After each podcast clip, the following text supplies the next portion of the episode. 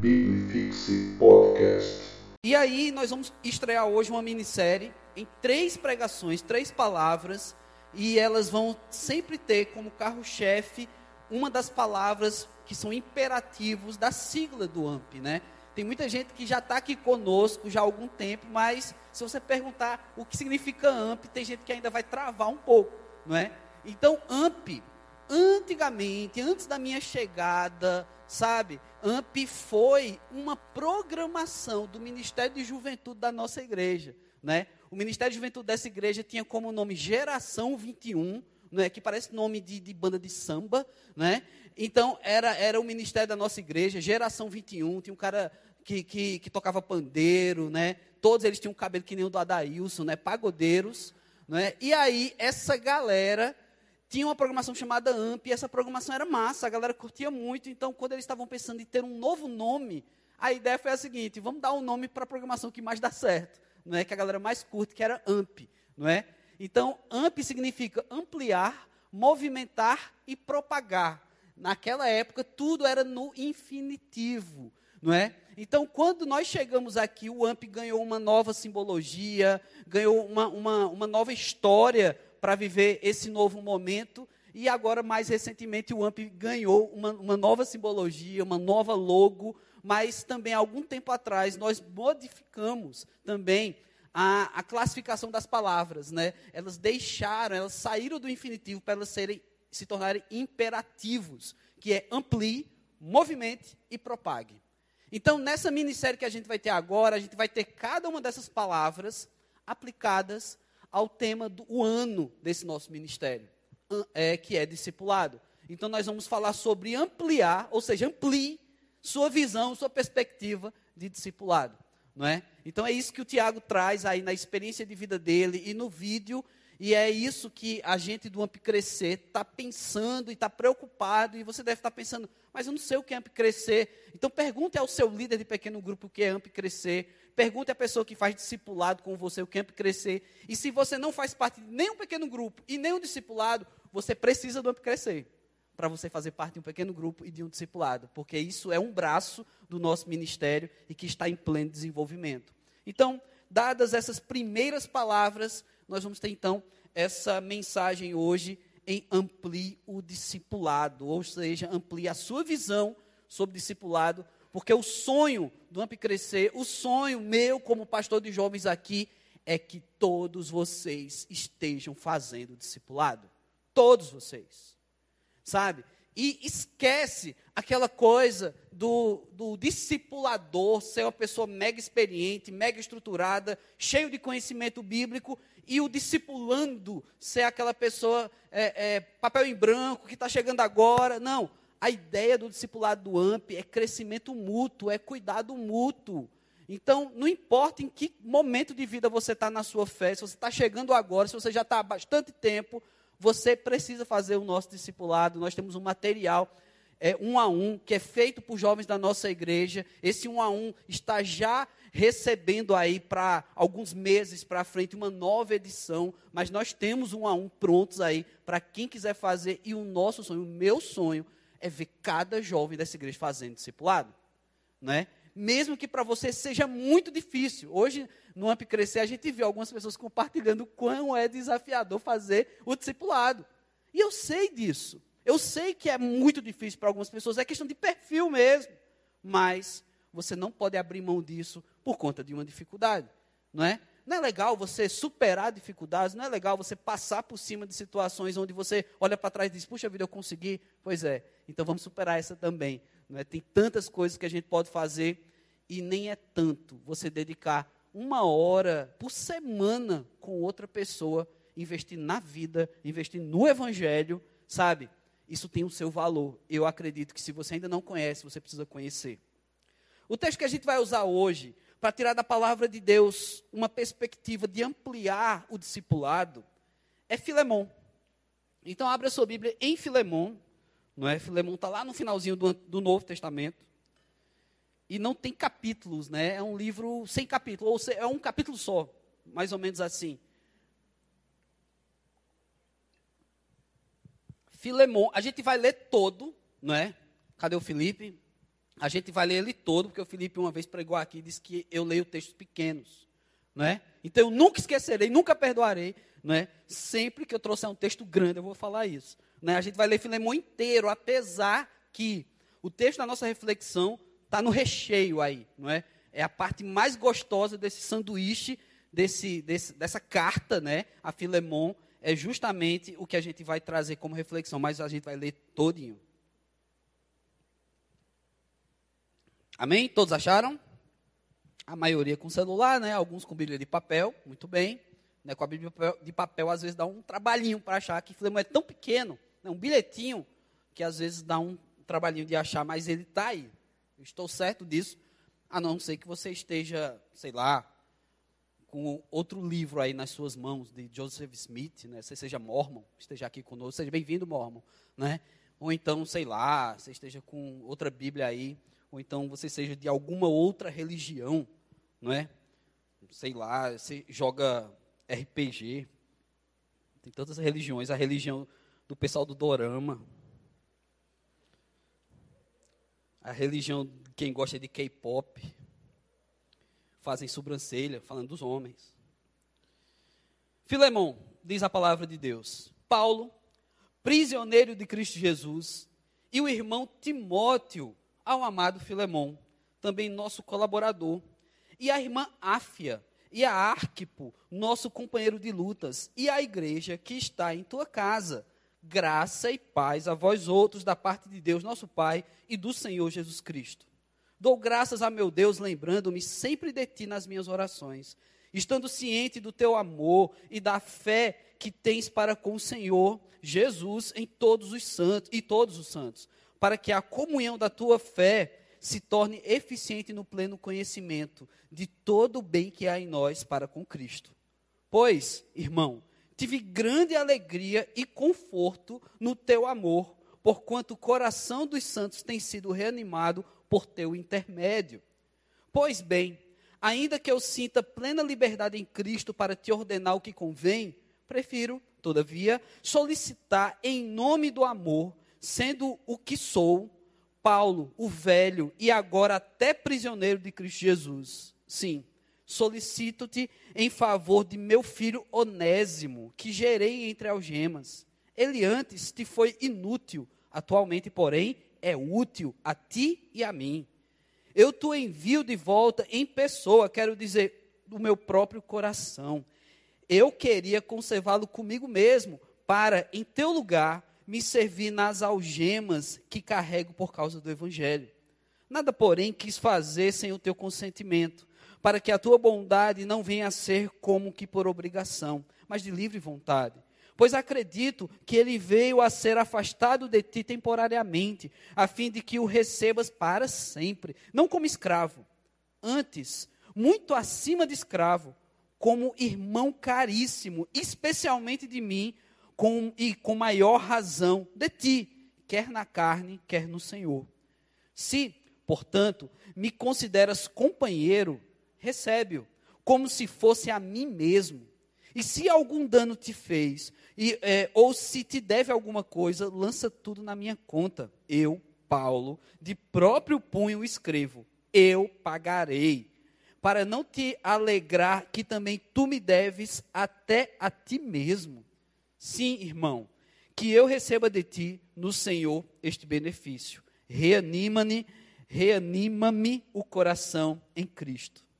Certo como estou da tua obediência, e eu te escrevo sabendo que farás mais do que estou pedindo. E ao mesmo tempo prepara-me também pousada, pois espero que por vossas orações serei restituído.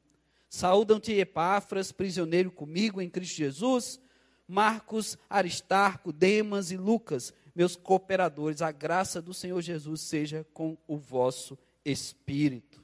Amém. Muito bem, nós temos vários nomes aí. Aqui no final eu senti falta nessa saudação final aqui de Epifânio, né? Tem tantos nomes estranhos aqui, faltou Epifânio, não é? Que logo logo nos deixará, né? Está, está indo para a Europa estudar. Olha aí, Rapaz, perderam, viu, meninas? Está indo embora para a Europa estudar. Né? Se você estivesse o namorando, você não iria, menina, né? Porque ele não vai sustentar quase que não a ele próprio, não é? Então, realmente vai ser uma aventura, mas Deus vai abençoar muito a figura do Epifânio. Faltou o nome dele aqui, não é? Seria cabia muito bem junto com Epáfras, Aristarco, não é? Epifânio. Que Deus abençoe sua mãe que teve essa ideia. Irmãos, o que eu quero me concentrar é do versículo 8 ao versículo 20.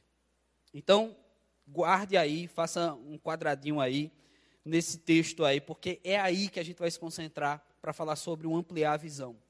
Eu acho importante ter lido todo o texto para a gente se contextualizar um pouco e ter essa prática de leitura que quem está usando uma Bíblia na mesma versão da minha, viu a quantidade de vírgulas que esse texto tem. Que maluquice é essa? O pessoal de redação deve pirar, sabe? Parece o mestre Yoda falando aqui, né? Cheio de vírgulas, cheio, é uma maluquice essa leitura aqui. Mas é um exercício, é um exercício da língua portuguesa, né? Muita gente não tem lido tanto ultimamente, então lê a Bíblia pelo menos, galera. Mas a partir do versículo 8 é onde a gente vai se concentrar pensando na, nessa perspectiva de ampliar o discipulado. Ampliar, ou seja, ganhar visão sobre discipulado. O que é que está acontecendo aqui? A gente vai se concentrar exatamente no apelo de Paulo. No momento em que Paulo para para apelar a, em favor não é, de Filemão, que é o assunto da carta. Não é? Essa carta, ela, ela originalmente, os textos, inclusive, é, é, tidos aqui como Novo Testamento, os que foram em, sendo encontrados, eles não tinham graficamente um título assim, não. Filemão, esse é o texto, tal. Isso aqui foi a igreja, quando ela foi desenvolvendo o cânon das escrituras, e eles foram atrelando títulos a cartas, títulos a livros do Antigo Testamento, para que assim fosse mais fácil para a gente memorizar, para a gente buscar, para a gente ir lá no índice encontrar, não é? Então agradeçam a estudiosos que lá atrás, no passado, fizeram a Bíblia ser mais palatável, né? mais fácil de manusear, de estudar. E Filemão é o assunto da carta, é sobre Filemão, não é? Então foi dado esse título aí nas nossas Bíblias, Filemão. Mas o apelo de Paulo não é a ele, mas é a Onésimo, não é? Então, assim, é... eu estou trocando as bolas aqui. É para Filemão a carta, mas o assunto é Onésimo. Então, o apelo é por isso, não é? O assunto Onésimo é uma figura que causou problemas nessa igreja. Você viu aqui no começo, na introdução da carta, que Paulo menciona essa galera que está reunida junto ali a Filemon, como um povo que está se reunindo como um tipo de PG, ou uma plantação de uma igreja, seria a melhor expressão. Uma igreja que ainda não tem um ponto alugado, que ainda não tem um templo construído, mas que está se reunindo numa casa. Não é? Então, pensa aí numa igreja com poucas pessoas, inclusive uma igreja menor do que vocês aqui no AMP hoje, essa noite. Menor do que essa quantidade, essa igreja. E sendo menor e se reunindo numa casa, havia intimidade, as pessoas se conheciam pelo nome, né? Por exemplo, eu falei Epifânio aqui essa noite e talvez tenha algumas pessoas aqui que nem saibam o que é Epifânio, não é? E vai ficar sem saber mesmo, porque ele vai embora. Sabe? Então assim, é no volume, às vezes a gente perde, às vezes não, a gente perde, acaba perdendo esse contato mais aproximado. E aqui você tem uma igreja que está nascendo, mas que tem essa aproximação. Então, quando Paulo cita esses nomes, tanto na introdução, quanto falando a respeito de Onésimo, como no final, na despedida, é, é uma, uma noção de pura intimidade com essa igreja. Paulo conhece cada uma dessas pessoas. Logo, cada uma dessas pessoas conhecem Onésimo, conhecem o assunto dessa carta. Cada uma dessas pessoas. E o que, é que aconteceu aqui? Eu preciso falar uma coisa que é meio constrangedor falar isso aqui. Mas Onésimo era uma espécie de escravo de Filemon, cristão, plantador de igreja. E aí é chocante essa expressão. Mas era a espécie de emprego que havia para determinadas pessoas naqueles dias. Quando a gente fala escravo na Bíblia, não apenas pense na pessoa amarrada por correntes, recebendo chicotadas e, e sendo humilhado por trabalho por um prato de comida, não é? Aqui no Antigo Testamento, aqui no Novo Testamento, havia dentro dessa cultura também esse tipo de escravidão que eu acabei de mencionar. Mas também a, o servente de uma casa, o que hoje o pessoal chama com muito carinho, né, uma empregada doméstica de secretária, né, ou de secretário numa casa, era muitas vezes tratado como escravo. Essa pessoa, ela, era, ela, ela tinha, e isso é, é meio chato de falar, né, mas ela, essa pessoa, mesmo tendo um trabalho e recebendo um salário, ela pertencia a uma família, não é? Então, essa é a situação de Onésimo. Onésimo era um escravo. E Onésimo, por pertencer à família de Filemon, ele tinha um valor. Isso também pode parecer estranho aos nossos dias, à nossa cultura. E eu entendo isso. E ele tinha esse valor e ele foge. Ele não foi vendido. Ele não adquiriu a própria liberdade. Ele foge. E quando ele faz isso, ele deixa um prejuízo para Filemon. Então, Paulo, quando recebe Onésimo e, e, e nas entrelinhas e no contexto lógico da leitura que a gente faz aqui, a gente dá para entender que Paulo encontrou Onésimo na cadeia. Paulo estava preso e o texto não se prende a dizer o motivo. Você pode aí tentar criar sua visão sobre o motivo da prisão de Onésimo. Ah, ele está preso porque ele era um escravo que fugiu. Ah, o texto não fala isso. Só diz que ele está preso. E Paulo o encontra na prisão. Só que Paulo vai dizer aqui que ele serviu Paulo demais. Ele foi bênção na vida de Paulo. Paulo vai dizer aqui que ele, que ele gerou em Onésimo mais um filho na fé. Ou seja, Onésimo foi alvo do discipulado de Paulo. Paulo, ele ampliou sua visão de discipulado, alcançando uma vida dentro da cadeia. E agora, o que Paulo se ocupa em fazer, e já vou dar spoiler do final dessa mensagem, é querer ampliar a visão de Filemão sobre um novo discipulado que é a vida de Onésimo. Porque Paulo não acabou o discipulado. Ele disse: oh, você vai continuar o que eu comecei aqui. Mas você não vai mais receber ele como escravo, não. Você vai receber ele como filho. Assim como você é meu filho, Paulo dizendo para Filemon, você também vai receber ele. Porque ele é o igual a você. Olha que maravilha, gente. Dá para fazer um episódio massa de uma série, ou sei lá, um filme com essa história aqui. O negócio vai longe. E aí, a gente tem esses versículos 8 ao versículo 20, onde o apelo de Paulo deve nos trazer alguma consciência sobre ampliar a nossa visão, a nossa perspectiva de discipulado. Dos versículos 8 e 9, você tem Paulo aqui fazendo uma coisa bem interessante e que não era comum ele fazer. Nas cartas de Paulo às igrejas, Coríntios, Romanos, mesmo as cartas pastorais, né, a, a, a carta primeira e segunda Tito e Timóteo, você não tem Paulo apelando emocionalmente ou dando carteirada para dizer, olha, você sabe quem eu sou, né? Você sabe com quem você está falando, não é? Não. Paulo, ele apela para o evangelho, ele apela para o amor de Cristo. Mas aqui, em especial nessa carta, vai saber por quê de repente, e aqui já é uma elocubração minha, certo? De repente, Paulo conhecia tão bem Filemon que ele diz: rapaz, eu vou colocar um negócio aqui nessa carta que vai quebrar as pernas de Filemon. Ele não vai ter argumento contra. Não é? E aí, Paulo, ele apela. Paulo vai dizer nos versículos 8 e 9 que ele tem, sim, liberdade de dar uma ordem para Filemon. Diz: olha, eu podia te mandar. Eu podia simplesmente dizer: ó, faz isso e você vai ter que obedecer. É o que ele diz no versículo 8. Mas aí no versículo 9 ele apela. Ele diz: Não, mas eu vou fazer em nome do amor. Não é? Eu vou fazer em nome do amor, porque eu vivo debaixo desse amor e é por isso que eu sou um presidiário. Eu estou preso por causa do amor de Cristo. Ele apelou para a emoção. Ele faz essa duplicidade. Ele diz: Olha, eu poderia te dar uma ordem, mas eu não vou dar. Tipo, mas quando o cara diz isso, ele já deu a ordem, né? Você já fica se tremendo todinho, sabe? É, é, feito quando você é criança, e eu não sei quem foi uma criança muito, que aprontou muito na vida, sabe? Mas às vezes a gente apronta e os nossos pais, ou a nosso pai nossa mãe já está tão cansado de castigar a gente, que às vezes an antes de castigar já diz assim, eu podia te dar uma surra. Só essas palavras já foi uma surra, sabe? A criança fica se tremendo todinha. Eu podia te dar uma surra. Aí passa um filme na cabeça da criança. Como é a surra da minha mãe. Sabe? Minha mãe, antes dos tempos de lacração, antes das gerações que a palavra surra é, é digna de cancelamento, né?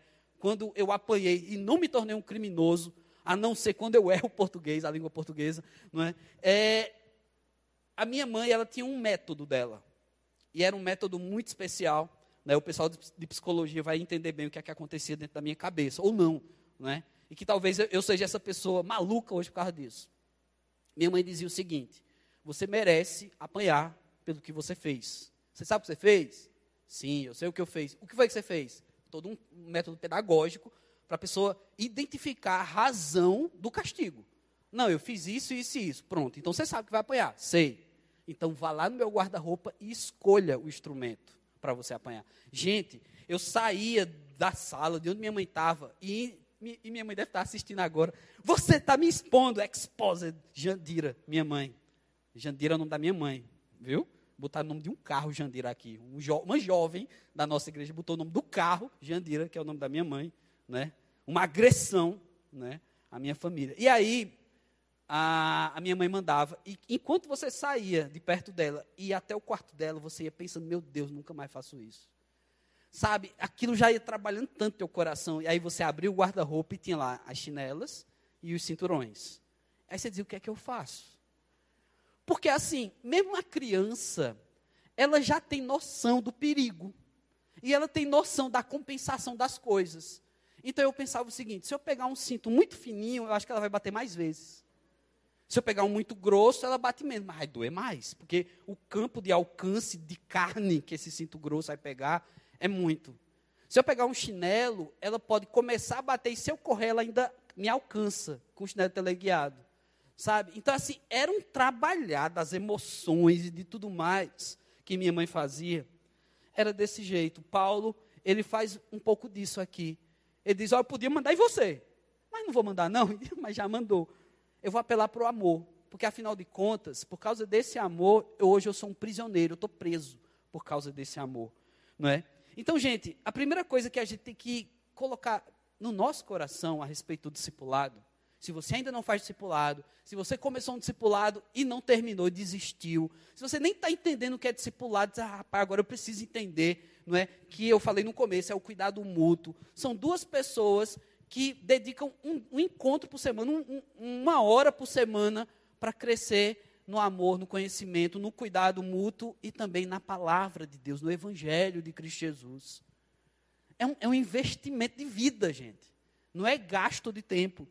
E aí, a primeira coisa que eu quero que você guarde no seu coração é que essa coisa do poder, de usar do poder que Paulo traz aqui, eu podia fazer a mesma coisa, gente e não do meu poder. Eu não tenho nem poder, não, não posso apelar por mim, mas ao Evangelho.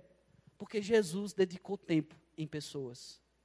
Jesus dedicou três anos em gente que vacilou feio com ele. Porque você pode dizer, ah, pastor, discipulado talvez seja um pouco difícil, porque eu não tenho grandes amigos aqui na igreja. Gente, Jesus também não tinha grandes amigos. A galera vazou na hora da crucificação. Tu acha que isso é amiga? Sabe, é, é uma galera que precisava ser trabalhada, que precisava de investimento, que o coração estava em processo de transformação. Assim como a maioria de nós ainda tam, estamos em processo. Alguns estão no começo, alguns já estão no meio da caminhada, alguns já entenderam tudo quem é Cristo para ela, para ele, estão vivendo por Cristo e para Cristo. Alguns entenderam tudo e aí vacilaram, perderam tudo e agora estão recomeçando uma caminhada com Cristo e cristianismo tem dessas coisas. E ser igreja é entender que as pessoas estão em estágios diferentes. E que talvez você seja uma dessas, que estejam pelo meio do caminho. E você diga, mas eu discipulado? Não, eu preciso ser discipulado, eu preciso dar os meus passos para poder chegar lá. Não, gente, é para começar já. Porque todos nós precisamos. Jesus Cristo investiu tempo e a gente podia dar essa carteirada aqui, dizendo o seguinte: se você não está fazendo discipulado, nem cristão você é. Podia dar uma carteirada dessa. Porque o discipulado é atitude de cristão. Mas eu não vou fazer isso, não. Eu simplesmente vou dizer, faça em amor. Assim como Paulo fez aqui. Faça discipulado em amor. Vai ser, vai, você vai fazer muito bem a você. Você vai fazer muito bem a outra pessoa. Esse ministério, ele ganha é, raízes e ele ganha alicerces que ninguém vai conseguir derrubar, gente. essa juventude toda fazendo discipulado, sabe? O pastor Léo, por exemplo, semana passada eu estava pregando lá em Pernambuco, eu podia ter pego o voo e o avião cair. E o ministério ia continuar seguindo, porque tem alicerce, tem raiz. Não precisa do pastor Léo. Porque muitas igrejas têm isso. Sai um líder, aí o ministério se desfaz, e vem outro, começa tudo de novo. Né? Mês que vem eu vou pregar em, na região serrana aqui, sei lá, umas 5 horas de ônibus. Não é? Um ônibus também pode cair como um avião. Sei lá, às vezes cai, não é? E o pastor Léo também pode morrer, né? A Simone vai ficar aí com o Anakim e com o meu Play 4. E aí o ministério continua porque vocês estão bem, porque vocês estão alicerçados. Então, antes de eu partir, eu quero muito ver vocês com esse alicerce. Eu quero ver muito vocês com essas raízes. Então eu podia apelar para isso, né? Gente, não me deixe morrer sem antes ver todos vocês fazendo discipulado, mas eu não vou fazer isso não. Eu vou apelar para o amor. Faça isso por amor, né? Faça em amor, vocês vão fazer muito bem uns aos outros. Versículo 10 ao versículo 13, Paulo aqui ele faz um, uma brincadeira com as palavras. E é difícil compreender isso, porque nós temos Bíblias já traduzidas. Então, eu vou refrescar a cabeça de vocês, eu vou tentar trazer para vocês o que é que Paulo quer dizer aqui, dos versículos 10 ao versículo 13. Porque ele faz esse joguinho, chamando Onésimo de outrora inútil, não é? Porque eu contei já, no, no eu já trouxe o contexto de que ele deu prejuízo a Filemon. E ele diz que Onésimo agora é útil. É um jogo de palavras, porque o nome Onésimo, no original do grego, certo? Eu acho bonito pastores que citam o grego, sabe? Porque o grego não sei o quê, koine e não sei o quê, sabe? Aí você acha, mas não vai mudar nada na tua vida se eu citar aqui o grego. Então a palavra onésimo, o nome onésimo, em grego, sabe o que, é que significa? Útil. Pessoa útil. Pessoa que trabalha, pessoa. Então, assim, tipo, existem estudiosos, teólogos, que até chegam a dizer, isso aqui são, não são afirmações certeiras, são é, é, ideias, interpretações de estudiosos. Que Onésimo não era o nome desse escravo. Mas pelo fato dele ser um escravo muito útil, que um servo que ajudava muito aquela família, eles deram esse nome, esse apelido de Onésimo, ou seja, um sujeito útil. É massa, né? Você é útil, sabe? Feito que eu fiz com o Felipe, né? Cara, você é útil aqui no AMP, né? Então, assim, é massa você receber esse nome. Só que o jogo que Paulo faz aqui é que, tipo, esse cara que é útil, ele se tornou inútil para você, Filemão. Mas eu quero dizer para vocês que ele agora é mais do que útil. Porque ele não é apenas um, um servo, um escravo, uma pessoa sem nome e que tem um preço. Ele é um irmão em Cristo Jesus. Gente, isso faz toda a diferença na nossa visão de discipulado. Sabe por quê? Você não tem que pensar na utilidade do discipulado do AMP. Ou seja, que discipulado é uma programação, que discipulado é uma obrigação, que eu vou ser útil para o AMP se eu estiver discipulando alguém, se eu estiver fazendo discipulado. Não, gente. Você tem que pensar que isso é a vontade de Deus para a tua vida. É que a vontade de Deus é que a gente seja irmão. É que a gente cuide uns dos outros como irmãos. É por isso que a gente quer o discipulado. Não é para cumprir uma tabela, não. É tanto que eu tenho maior dificuldade. Sabe de quê? abrir meu coração, confessar uma coisa para vocês. Alguns líderes da nossa igreja já me perguntaram quantos jovens estão fazendo discipulado. E eu não tenho esse número. Para muita gente importa sim o número, e eu entendo isso, para ter uma noção, para ter uma ideia de alcance, porque o nosso discipulado, a, a, a, a, criação desse discipulado aqui na nossa igreja, dos jovens, né, um a um, começou em 2017, então já fazem alguns anos, não é? Então, puxa vida, quantas pessoas já foram, quantas pessoas são, foram alcançadas? E eu simplesmente não sei. Porque a minha ideia é que seja algo orgânico, que você entenda a importância do discipulado, e não apenas para cumprir uma tabela. Ah, consegui, tiquei, já fiz discipulado, agora o pastor Léo não vai me cobrar mais. Já terminei, pastor Léo, terminei. E agora? Qual é o próximo, a próxima tarefinha? Sabe? Então, nós do AMP, a gente não quer dar uma tarefinha para vocês. A gente não quer que você simplesmente se sinta útil porque está fazendo um, um trabalho do ministério. O discipulado não é isso. O discipulado é esse cuidado de irmão. É o que Paulo está fazendo aqui com Filemão. Filemão, eu estou te devolvendo esse cara porque ele é irmão. Ele era útil, se tornou inútil e agora ele não precisa ser nem útil nem inútil. Você só precisa saber de uma coisa: ele é teu irmão. ele é teu irmão em Cristo Jesus. E aí eu te digo, você está olhando a galera que está sentado perto de você como irmão em Cristo Jesus? Ah, pastor, mas é minha namorada. Aí não dá para olhar para ela como irmã. Sabe? Você não vai beijar a tua irmã. Né? Não sei. Ah, pastor, mas eu tenho a pretensão de namorar essa pessoa. Então, uma irmã assim, mas que eu trato com orações diferentes. Ou então é minha esposa. Não sei. Mas é isso, gente. Não é uma função, não é um cargo ser discipulador. Mas é uma missão. É um cuidado. Não é? eu faço isso porque eu olho para os jovens dessa igreja como irmãos. E é por isso que eu também estou fazendo discipulado com quatro pessoas. Eu estou fazendo. Porque eles são meus irmãos. E quem faz discipulado comigo é, entende isso.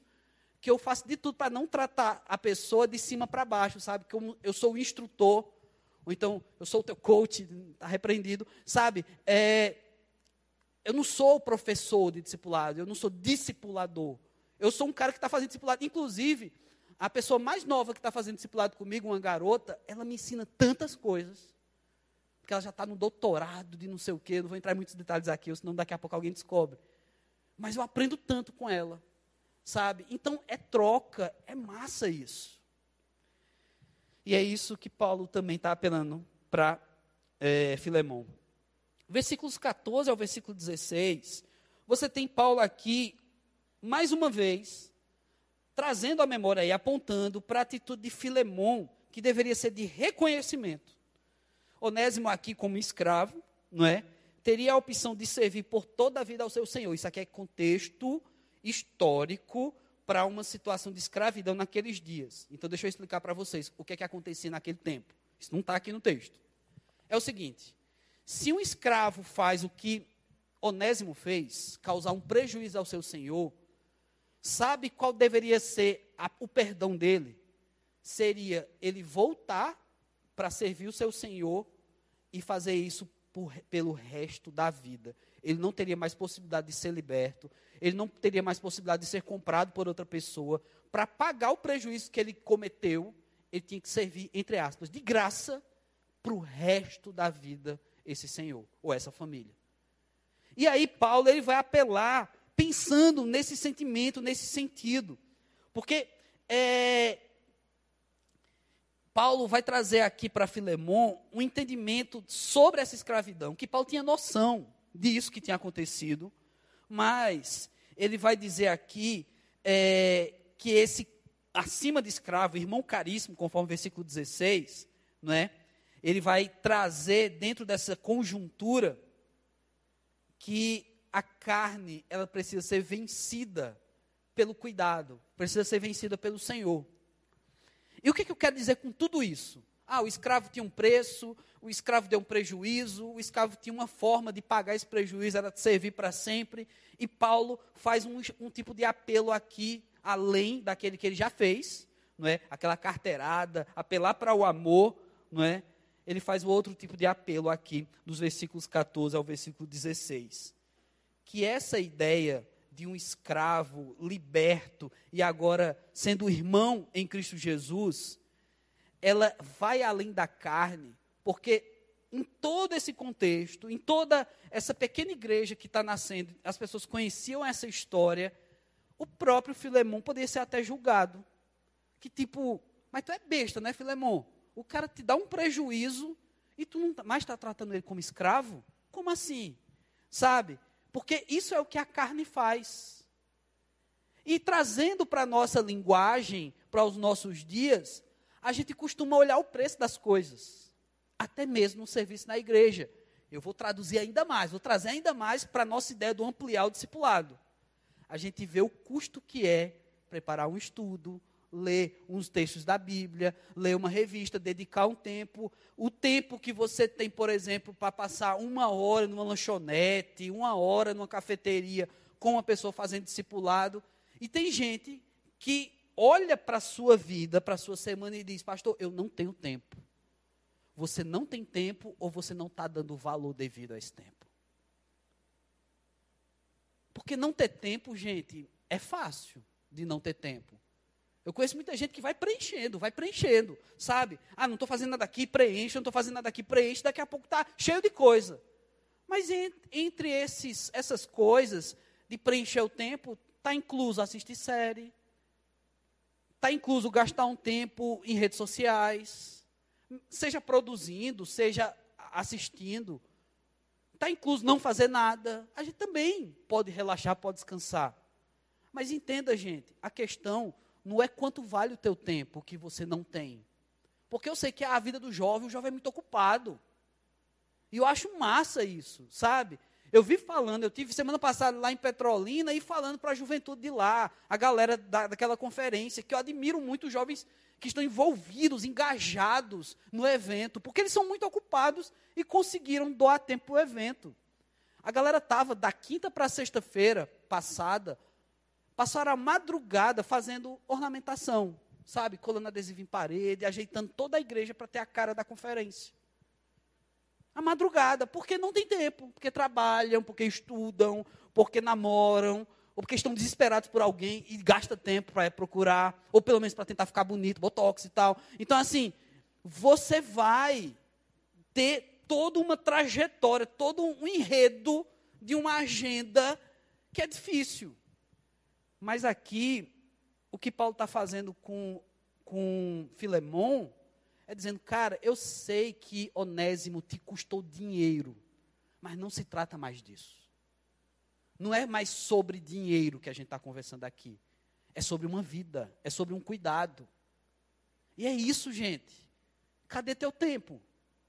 Cadê o tempo que você pode ter com uma pessoa? Com, cadê o tempo que você pode dedicar investindo em outra pessoa? Ah, pastor, mas já é tanta coisa, né, pastor? Eu tenho que estar sábado à noite na igreja. Às vezes eu vou no domingo. E eu sei que tem gente que não está vindo no domingo. Estou de olho em vocês. Aí eu tenho o meu pequeno grupo. Que às vezes eu, eu, eu vacilo, também falto. Aí eu tenho isso, eu tenho aquilo, eu tenho racha, eu tenho um conserto, porque esse racha depois tem que consertar, não é? Eu tenho, sei lá, eu tenho uma opção de coisa para fazer. É, você tem uma opção de coisa para fazer mas você está investindo numa vida, você está deixando, olha o que eu vou falar aqui, você está deixando uma outra vida investir na sua vida, porque discipulado também é isso. E é isso que Paulo está tratando também com Filemon, que Onésimo agora vai, a, vai somar com Filemon. Onésimo vai participar dessa igreja como um membro ativo. É investimento, é troca. Porque às vezes tem gente que, de forma muito egoísta, diz assim: eu não tenho tempo para me doar para um discipulado. Mas vem cá, quem disse que é só doação? Você também recebe. É troca. Então, a gente precisa mudar, a gente precisa ampliar o nosso conceito sobre discipulado. E por último, versículos 17 ao versículo 20. A gente tem algo aqui impressionante acontecendo. A fé que Paulo tem na mudança de vida. E a gente precisa ter isso, gente. A gente precisa ter essa fé. Porque às vezes você não inicia um discipulado, porque você olha assim e diz, rapaz, mas é tão difícil, né? Às vezes você investe tempo numa pessoa, a pessoa vai e faz uma besteira. Às vezes você ora pela mudança de vida de uma pessoa, basta um stories para a pessoa te derrubar no resto da semana. Puxa vida, eu orei para essa pessoa, a vida está toda errada. Sabe? Eu sei, e eu sou pastor, gente, como eu também me frustro, me decepciono Quantas pessoas, sabe? E foi alvo de investimento de tempo. E que hoje não estão nem aqui. Teve gente que eu discipulei. 16 encontros aqui no gabinete. 16 encontros, ou de repente na pandemia, à distância, fazendo por videochamada. 16. Alguns desses encontros extrapolam uma hora. Investindo na pessoa. Hoje a pessoa não está aqui na igreja. E eu não estou nem com ciúme porque a pessoa está em outra igreja. Eu estou triste pelas que não estão em lugar nenhum. Depois de tanto tempo, tanto investimento. Mas eu não perdi meu tempo, não, gente. Eu não perdi meu tempo. Eu fiz, eu cumpri com o meu papel ali. E eu sei que tem algo de Deus na vida dessas pessoas. Então, você pode olhar e dizer assim, mas pastor, eu queria uma pessoa que fosse igual a mim, que tivesse uma vibe igual a minha na fé. Talvez não tenha. Porque talvez a sua vibe esteja muito mal. Ou então você esteja muito bem com Deus e você, sei lá, mas, gente, Paulo acredita na mudança de vida e eu tenho que acreditar nisso. Eu tenho que acreditar nisso. Porque se eu trabalhar sempre na perspectiva de que vocês são as piores pessoas do mundo, de que valor tem eu estar pregando aqui? Eu tenho que acreditar em vocês. Vocês têm que acreditar uns nos outros, vocês têm que acreditar em mim também. O discipulado começa aí, gente, quando a gente olha para o outro e antes de qualquer julgamento, o seu coração queima, dizendo assim: puxa vida, eu preciso cuidar de gente. Porque julgadores já tem demais, gente, nas igrejas. Já tem demais. Não seja você mais um. Seja alguém que cuida. Sabe, sabe aquela pessoa que você diz, rapaz, o fulano de tal, tem jeito não nessa igreja. Pronto, você que pensa numa pessoa assim, começa a orar pela vida dela e diz a Deus, Deus, se o Senhor quiser me usar para discipular essa pessoa, eu vou. E espera a magia acontecer. Porque é aí que Deus vai fazer acontecer. Porque a gente fica selecionando. Eu, na igreja, a gente seleciona dois grupos de pessoas. As que a gente as que a gente tolera com raiva e as que a gente não tolera. Tem as pessoas que vacilam e a gente tolera, mas com raiva. Eita, bicho muda, mas tá aqui comigo. E tem umas que eu escolho não tolerar. Queria que fosse embora da igreja, fosse embora. Sabe? É difícil. Tá aí o epifânio. Tem um negócio que acontece que é um mistério que eu tenho que aprender com isso. Eu estou há sete anos aqui na igreja e estou convivendo com isso. Que tem jovens, quando eles chegam na fase mais massa de servir, de estar tá envolvido, engajado, vão embora. Está aí o Epifânio. A fase que ele está mais massa, servindo, envolvido, envolvido na tribo, no AMP, amando, entendendo tudo. Aí vai embora. Aí fica vocês aqui. Que também são bênção. Que são maravilhosos também. Sabe? Mas, gente, acredite também nas pessoas. Não dá para fazer discipulado se você não acredita nas pessoas. Não dá para fazer discipulado. Porque você vai achar que é desperdício de tempo. Você vai achar que a pessoa não está dando um valor devido. Sabe? Não, não dá. Se você não acredita nas pessoas, não dá para fazer discipulado. Não dá. Então, você já entendeu, né? Eu quero que todo mundo faça discipulado. Ou seja, eu quero que todo mundo acredite nas pessoas. E você vai se frustrar. Eu tenho certeza disso e eu lhe garanto isso. Quando a gente acredita nas pessoas, a gente se frustra, sim. E acontece.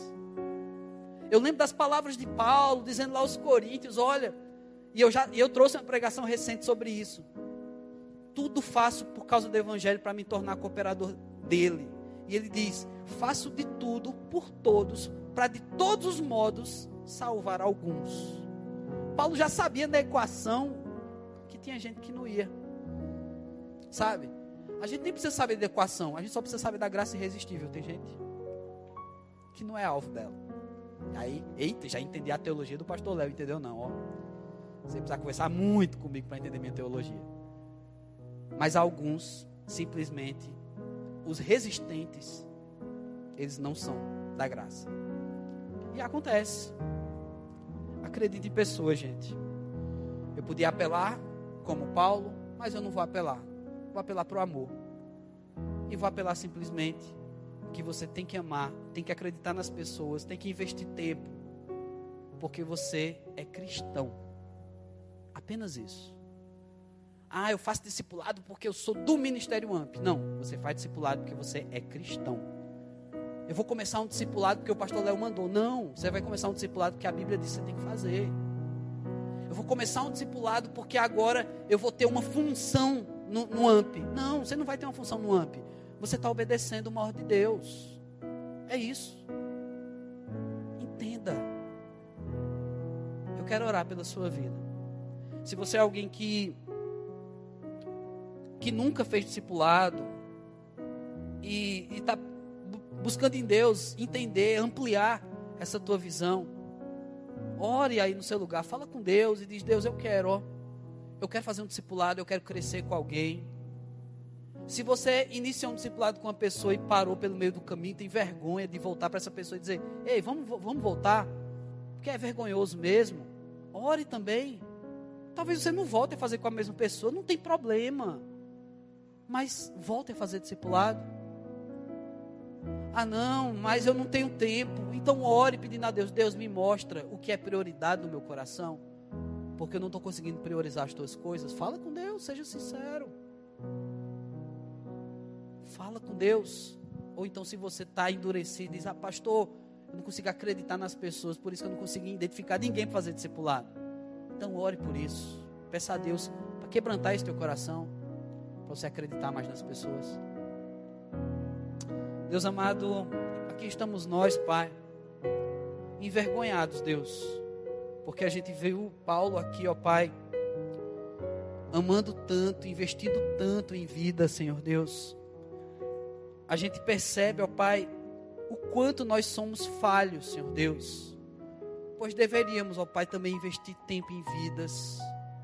Deveríamos, ó Deus, estar engajados no discipulado, não que fosse uma ordem de um ministério, não que fosse uma atividade programada por um ministério, mas que de livre e espontânea vontade, cada um aqui, Senhor Deus, discipulando outros, ó Pai. Cada um aqui crescendo junto com o outro, Senhor Deus.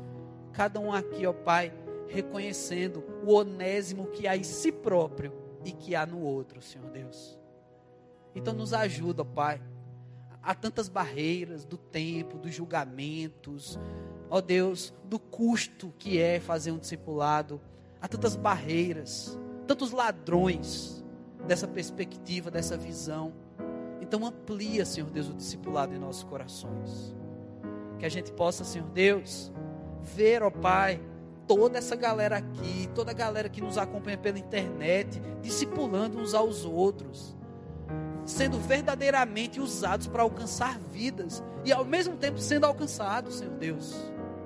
Ó Pai, faz isso. Que não seja mais uma programação, mas seja uma ação dessa galera, Senhor Deus, que obedece a tua palavra, Pai. Fala, Senhor Deus, faz nascer onésimos aqui, ó Pai, sendo cuidados uns pelos outros, em nome de Jesus Cristo. Amém. Biblifixe Podcast.